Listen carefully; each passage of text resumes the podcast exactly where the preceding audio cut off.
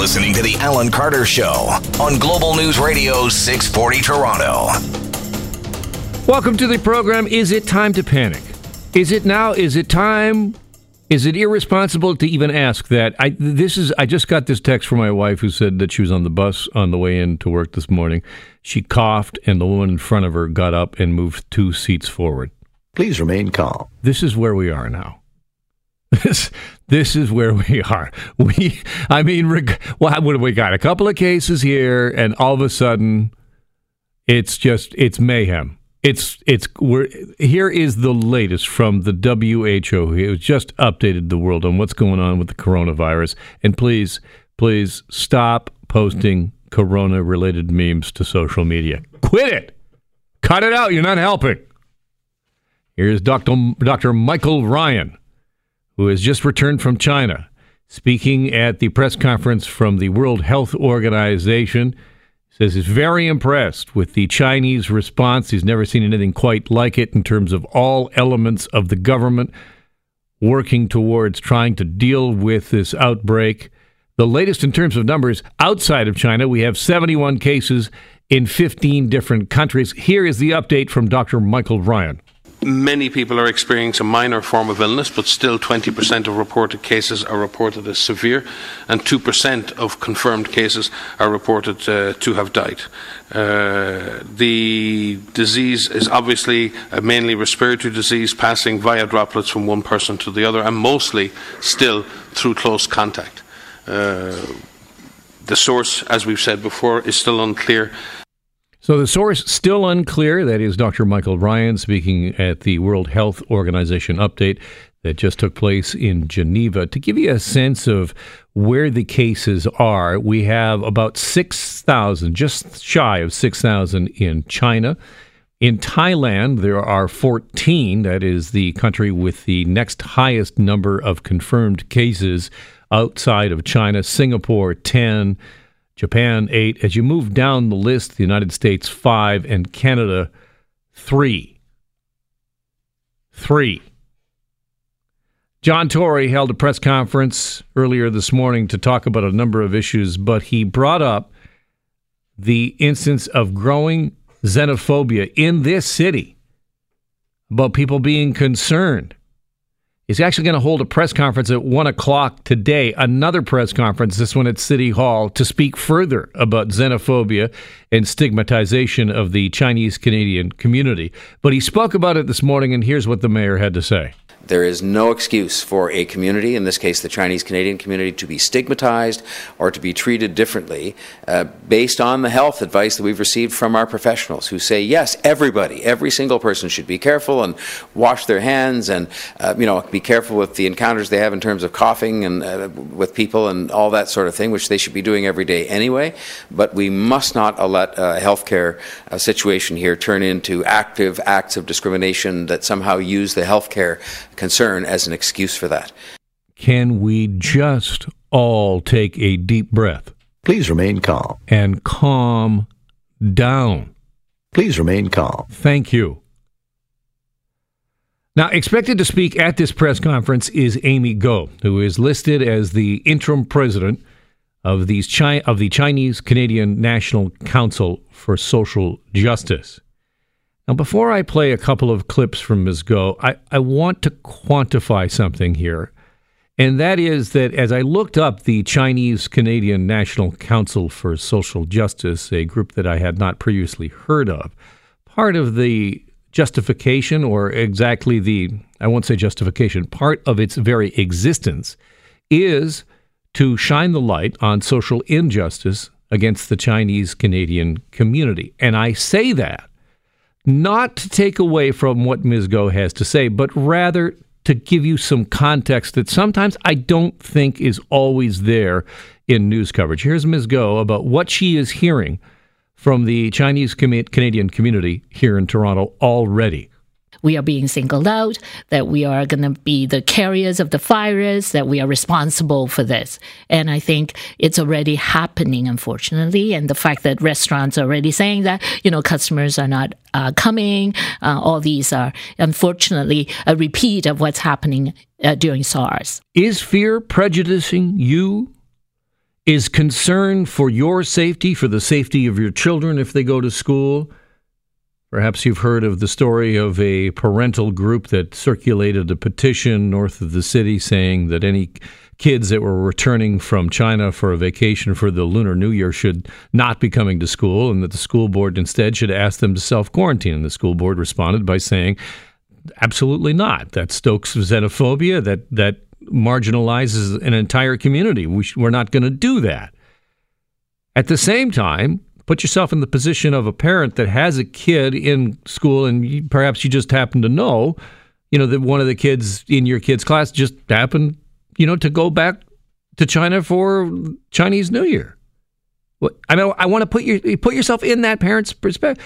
Now, you know, are, are they motivated by concern and perhaps irrational fear, as irrational as it might be? And it, does that dip into xenophobia? I think that's a hard question to answer. Here again is Amy Go.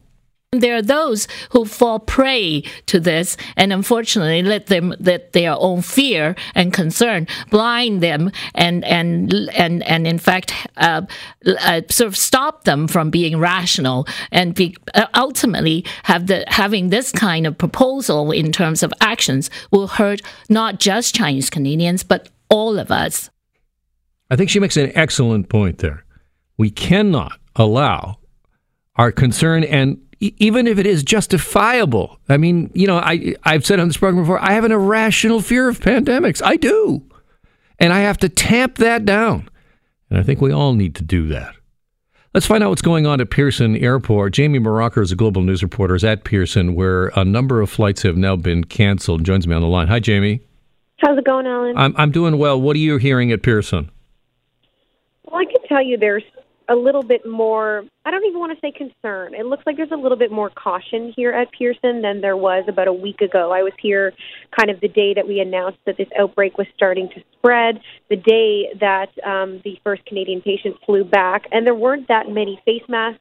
Now I'm seeing basically one in, I'd say one in three or one in five people is donning a face mask, which is, is totally within the norm. You have to remember that this was a recommendation um, from the government of Canada as well as the World Health Organization. So I heard what you were saying previous to me, and it's don't be afraid of these masks. People are wearing them on that recommendation.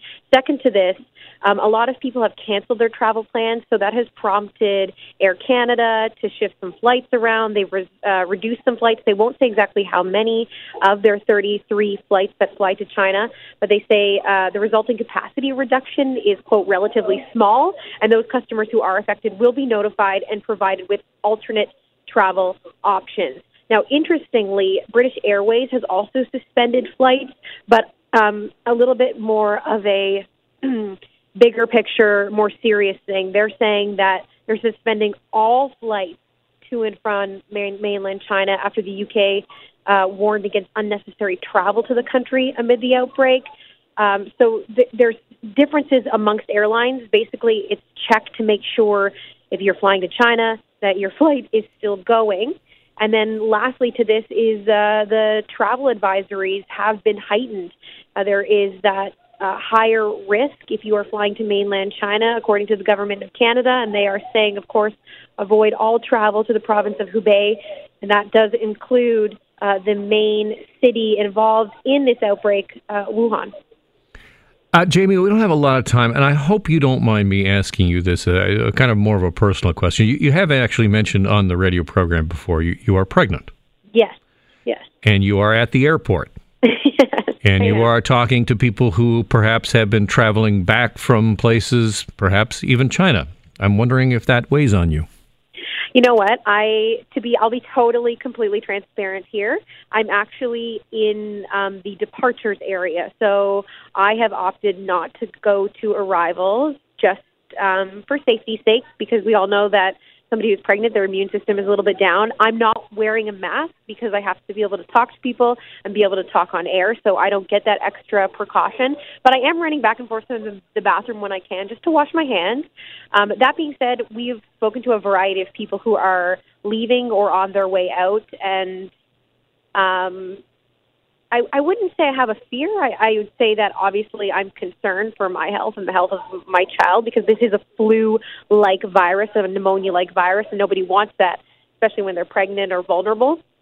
Um, and I would just say protect yourself as per the World Health Organization's recommendations, which is wash your hands, wear a mask, and um, you know don't cough on people. I think it's pretty straightforward. Jamie Mauracher, I appreciate you taking that question. I appreciate your uh, update from Pearson Airport. Thank you so much. No problem. So I think that's an important thing to just notice there, right? I mean, what did Jamie say? You know, listen to the experts. What should you be doing? Go wash your hands. You know, don't let irrational fear grab hold of you. Even if you are like me and you are given over to that kind of thing, don't let it happen.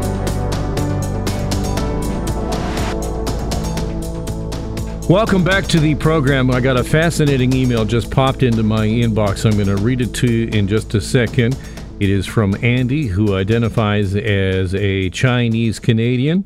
But before I get there, I want to update you on this. According to the website Public Health Ontario, which is updated daily, Ontario is now currently investigating 23 cases of possible coronavirus infection. That is the update. Of course, we have two confirmed cases now in Canada.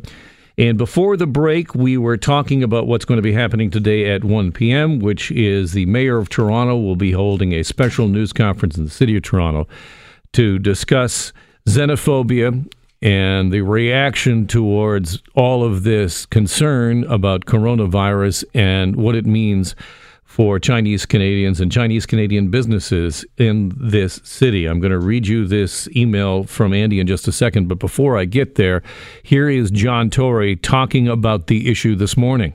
Uh, there should be no discrimination against uh, Chinese Canadians or anybody else, or their children, or their businesses, on account of something that our health professionals have told us is entirely manageable as of this moment, just based on common sense, uh, vigilant behavior. And so I would just say that uh, there is no health uh, or any other kind of justification for, for this kind of thing in our city, and that I would urge Torontonians to stand with me in standing beside and standing behind our Chinese Canadian community and saying we're going to provide support, um, as there are very few people who might have traveled to China who might be affected by this, but by and large, what we're going to do is carry on with our lives and certainly carry on without any stigmatization or discrimination against a community that contributes immensely to the well being of the city. That is John Tory speaking this morning. The mayor of Toronto will be holding a press conference at 1 o'clock today. We will bring you those details here on Global News Radio keep with us as with this story continues to develop. But before the break, I was talking about this development in York Region, where a petition had gone around that was asking schools to keep any student that had returned from China or from the the city of Wuhan or the surrounding province to self quarantine. And the reaction, the statement from York Regional uh, District School Board, pardon me, was that they were certainly not going to do this, and that this could stoke fears of xenophobia. This could uh, this uh, could identify uh, Chinese Canadians in, incorrectly, just be the wrong thing to do. And I don't take issue with that, but I, I want to read you this, this just coming into my inbox. Uh, Dear Alan, I am Chinese. I do not think that it is unreasonable for people who have recently returned from Wuhan to self quarantine. Regardless of your race, if you just came back from Wuhan, you should self quarantine just to be safe.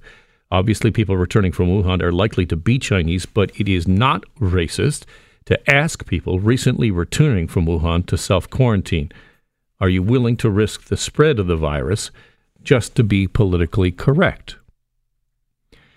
My email, email, by the way, is Alan, A L N, A L A N, as I can spell my own name, A L A N dot Carter at globalnews.ca. I just read what's on the teleprompter, folks. That's, that's all I do. Uh, let me know your thoughts on that. Interesting. And as we turned our eye to what is going on in Wuhan, we are going to be looking at now what's going on with the Canadians who are there, Canadians who are in China, in that province, and are concerned about what's going on. I can tell you that the first con- group of Japanese evacuees from the virus hit area have now arrived in Tokyo. A dozen of them have cough and fever. Two have been diagnosed with pneumonia. Five of the 206 evacuees have been taken to designated hospitals in Tokyo. What about Canadians in Wuhan. Here is the Prime Minister speaking about that just this morning. We are working very closely uh, with our consular officials in China. We're listening and concerned about the Canadians who are uh, right now in uh, in the affected zone. Uh, we will look at what we can do. There are many countries uh, looking at different ways to, to help out.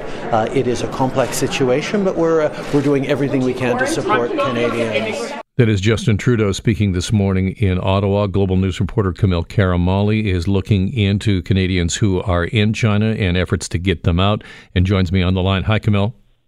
Hi, Ellen. Yeah, just finished a very interesting interview. Uh, was not expecting uh, this side of the coin from a teacher from Toronto in Wuhan, Wayne Duplessis. Uh, he said it's best for his family to stay put because he doesn't want to put other people at risk. So we just finished up that interview.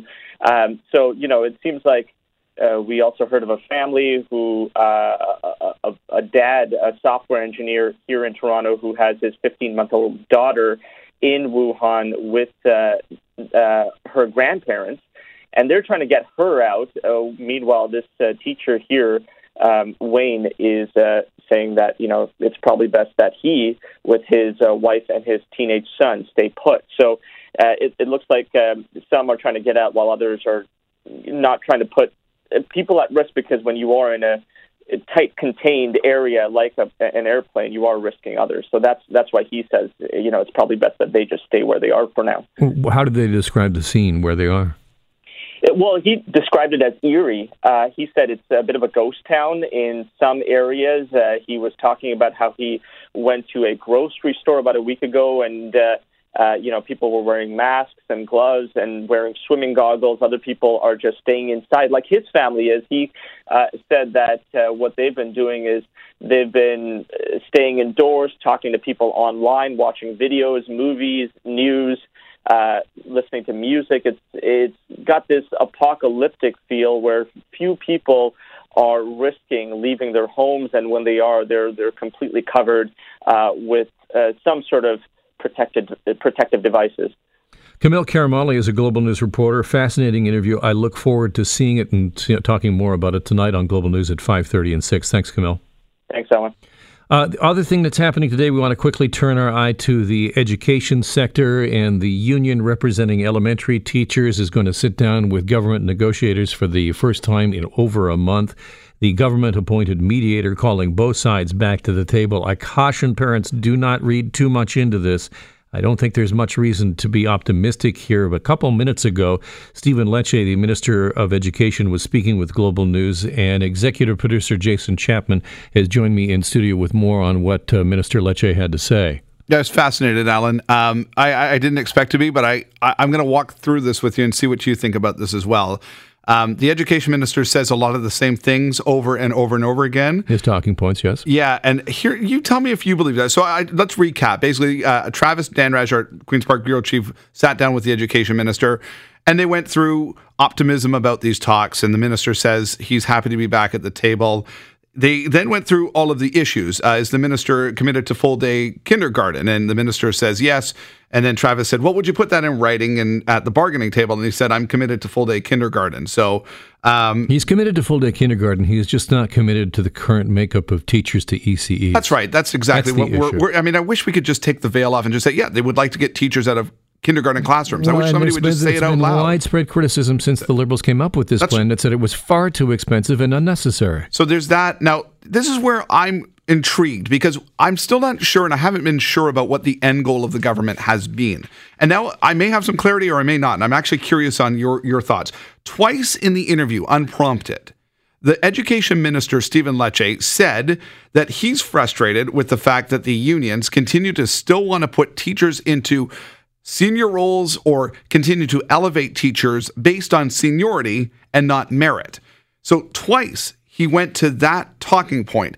He was asked by Travis about violence in the classroom, and he had this to say. But I think what I'm hearing from educators and frontline staff is more to do, and we're working in good faith through the mediator today to talk about how we can get there. But again, the commitment that I'm making is to listen and to act accordingly to help improve the student experience. What I need the union for ETFO to do today, uh, in good faith, is make some progress when it comes to making a move. They've entrenched their positions, and in fact, Travis, they've actually added, in the public discourse at least, new demands. And one of which I read on social media recently is a demand for the uh, government to now protect 100% of hiring based on uh, seniority, not on merit. And I think it just goes to show that that is probably not going to get us the deal parents deserve. We've got to be reasonable, and at this juncture, we just got to be focused on keeping kids in class. Okay. Remember the question was about violence in classrooms? Mm-hmm. Back I, again to that talking point. I am fascinated by that, Alan, because I've been asking myself, what is the government's end game? And if the government's end game is some sort of union quote unquote bust, I, I think I, you tell me what you think. Am I off my rock, or is this what it's about? Is it about changing the way fundamentally what unions are doing with teachers in this province? I, I don't believe I don't believe that's on the table. I know that it is a portion of what they talk about every time. I think that, sure. that I think that's ballast really in mm. the negotiations. And and I, I think it's also in a chance again, it, it's one of those things that resonates really well. I'm sure they have polling information that says this is the kind of thing that ticks people yeah, off. say this and people will get on your side. Right. right. And and I think that's an easy win. That's low hanging fruit. And that's what the minister is doing there. So you think ultimately the main goal at the education at the elementary level is to get teachers out of kindergarten classes. That's what the, the that's what the government really wants to do through this process. They, they, they, they basically they want to make sure that they get the wage increase under under 1%, yep. 1% or less. They want to be able to ratchet down investment. They want to be able to ratchet down the number of teachers. And and and that all has a cascading effect. Now yep. you can look at that as a cut to education. You can look at that as a streamline, and I think there are two ways to look at it. All right, Jason Chapman, I appreciate you being with me. Thank Pleasure. you so much. Thank you, sir.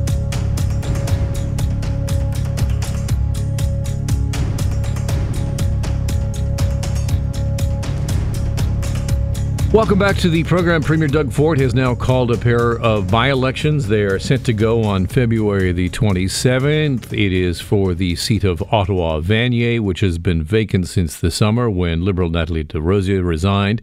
And Liberal Marie France Lalonde left Orleans in October to represent that riding uh, federally. So, two by elections in Ottawa. Both of those ridings are long-time Liberal strongholds, expected to probably keep that way.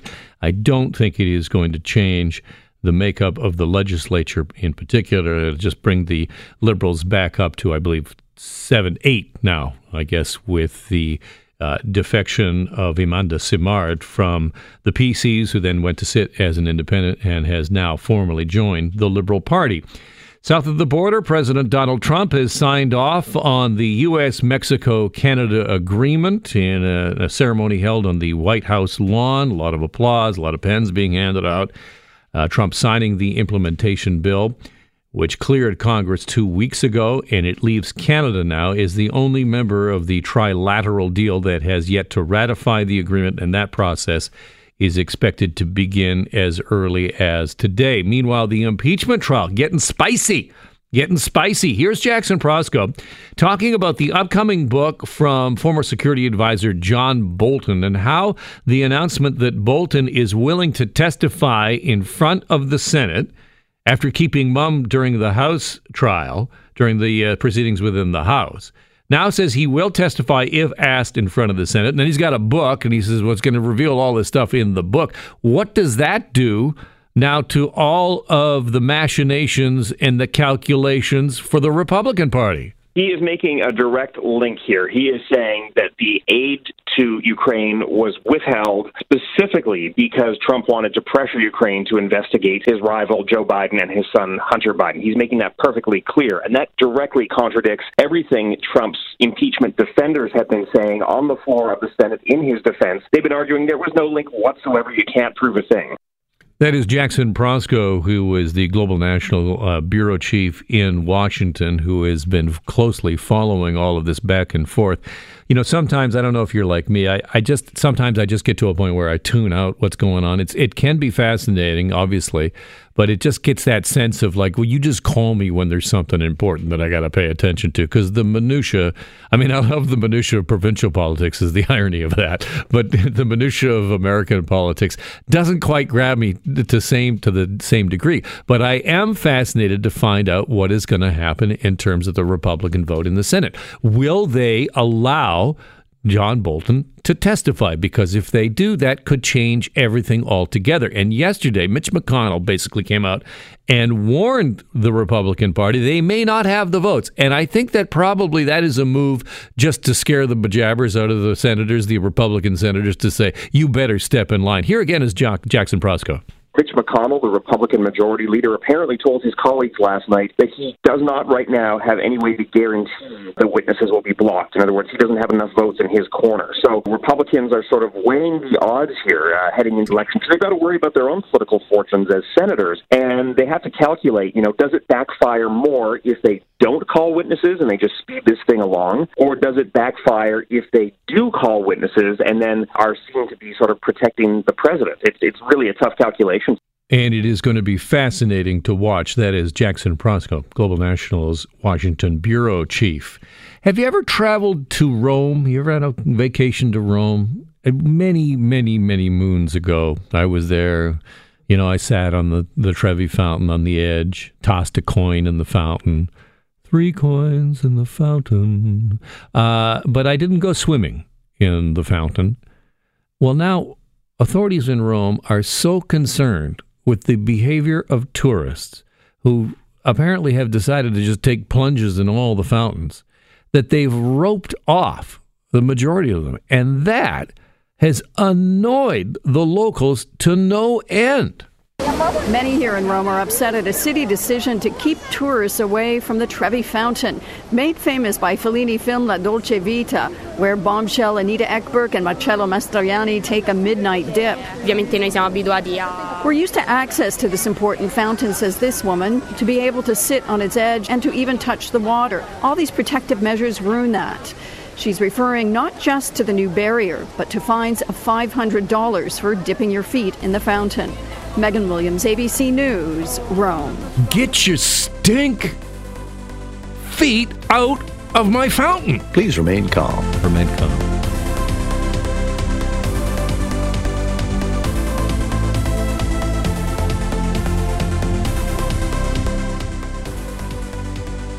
Welcome back to the program. Quickly want to get you updated on a couple of things happening in the courts right at this very hour. Have two cases underway they want to keep an eye on. There's a sentencing hearing underway for the two men found guilty of sexually assaulting and drugging a 24 year old woman at the former College Street Bar in December of 2016. At the end of November 2019, 11 jurors found Gavin McMillan and Enzo de Jesus Carrasco guilty of gang sexual assault and administering a stupefying drug in connection with the hours long incident that took place inside the bar in December of 2016. And this just in from the court from our Catherine McDonald, who is covering the case today. The Crown is asking for 12 years in jail, and the maximum sentence for gang sex assault is 14 years. Again, that sentencing hearing is underway. Also interesting to note, you may have heard me talking recently about the uh, case in the, the, Ontario Supreme Court and the Superior Court, pardon me, that has overturned a murder verdict, saying that the choice of jurors, the way the jurors were selected, was not constitutional. It appears that this case, the case in the College Street Bar, may be heading in the same direction, regardless of what happens in sentencing. Also, closing arguments are beginning today in the trial of a Toronto police officer and his brother accused of beating Dafonte Miller, a young black man. That incident happening three years ago.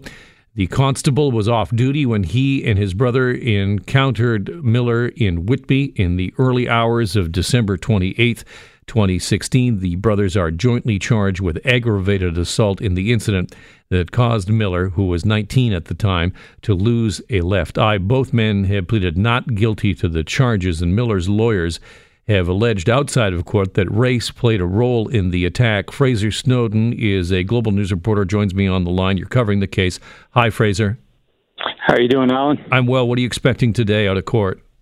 Well, I don't think we're going to expect uh, any decision or anything like that right now. Uh, we just actually finished hearing from the Crown, Linda Shin, and uh, and of course uh, the defense lawyer Lacy, and it's it's two competing narratives. You have one where there's a story where the um, the officer and his brother, you know, say they were in the garage and were minding their own business, noticed uh, that Miller was allegedly trying to steal from cars. A chase ensued, and then, of course, we all know what happened afterwards. And then Miller, who claims that uh, there was absolutely absolutely nothing like that happened, and they were just uh, walking down the street, and um, and then claimed that they picked up a pipe and began beating him. Now that's the you know the competing question is where the pipe actually came from, and you know both sides have had uh, you know issues with inconsistencies with their stories, and and we're kind of hearing that over again here in court today. Fraser, there has been a lot of coverage about the racial aspect of this. Um, and as I mentioned in my preamble, Miller's lawyers have spoken outside of court, saying that race played a role in the attack and also in the alleged cover up of it. Has there been any submission in court to that effect?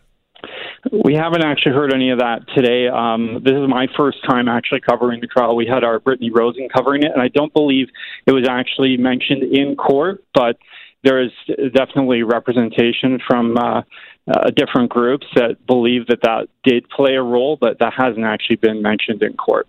Fraser Snowden covering the sentencing, or rather the closing arguments, pardon me, in the case of the assault of Dafonte Miller.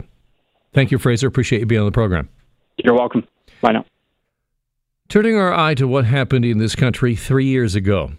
It was the evening of January 29, 2017, at the Islamic Cultural Center in Quebec City, when six worshippers were killed and 19 others injured when a man walked in and opened fire.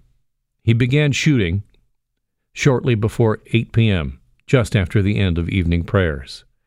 Alexander Bissonnette has pleaded guilty to the killings. Last year was sentenced to life in prison without the possibility of parole for 40 years a sentence that has been the subject of appeals by both the Crown and defense during a hearing at the Court of Appeal in Quebec on Monday. From Amira Elghawaby, a human rights advocate, writing in The Star.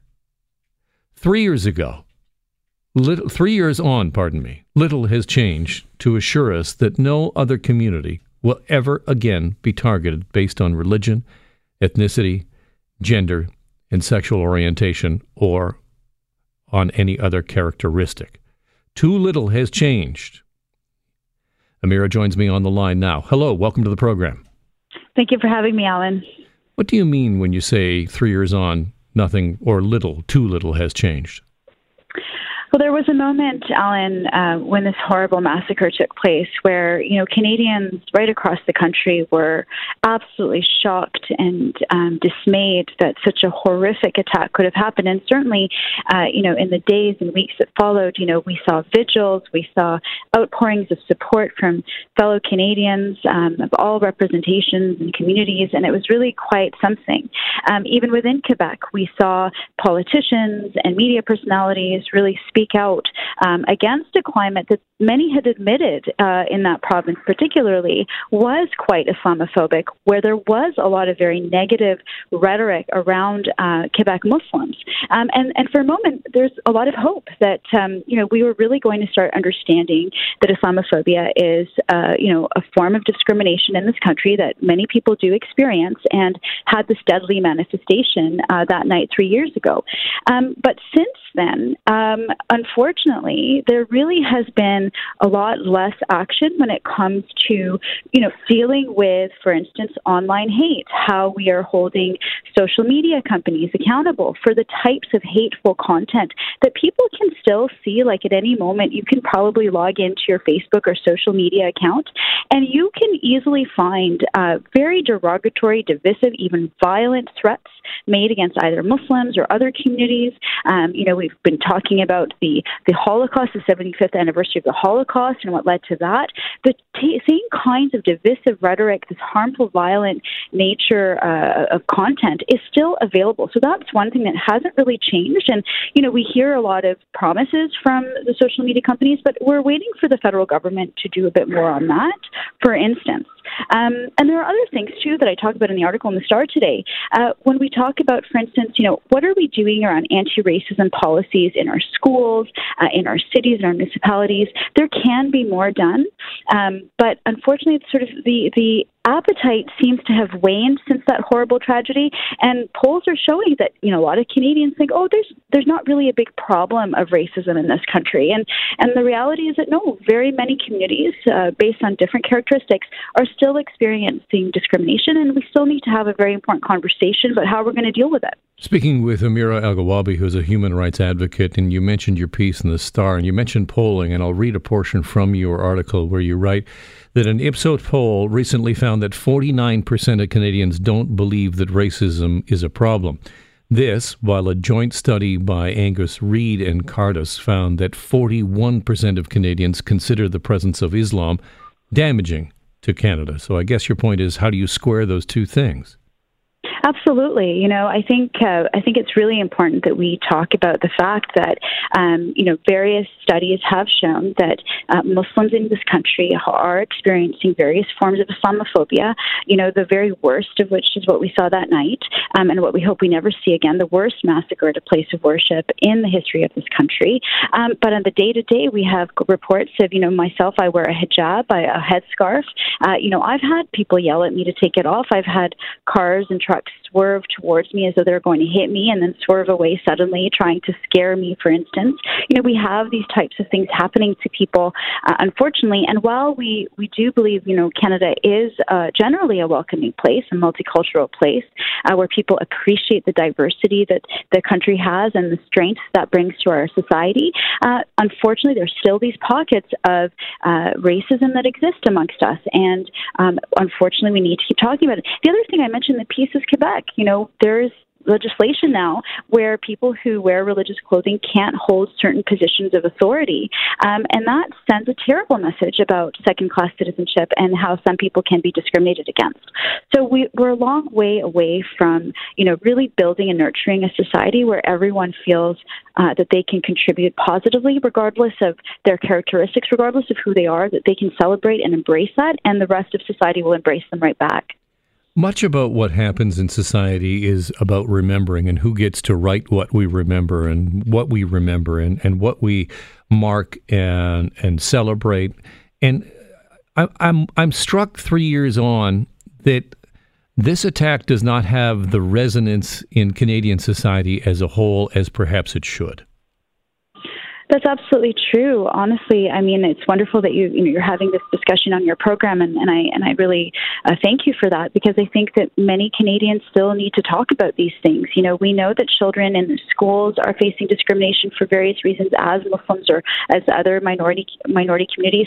We need to talk about these things. And this massacre, as I said, it was a, is a horrible um, blight on our history, and it's something that you know you know is barely being mentioned today. You know, even though it's only been three years. And and I think what we need to talk about is how do we designate this day as a national day of action and remembrance against Islamophobia? How do we make this an annual event, just like we do with the uh, the terrible massacre that happened 30 years ago in Montreal against women, where 14 women were killed at the Polytechnique? How do we, you know, we keep learning every year about violence against women, and that's an important thing. That's a way to to sort of, you know, make sure that the memory of those women are not forgotten, and make sure that we as a society society keep moving forward to address violence against women. Similarly, we need to move forward as a society to address discrimination against all people, including Islamophobia. Amira Elghawaby is a human rights advocate, and her important piece can be read in the Toronto Star today. I really appreciate you coming on the program. Thank you so much. Thank you so much, Alan. Thank you.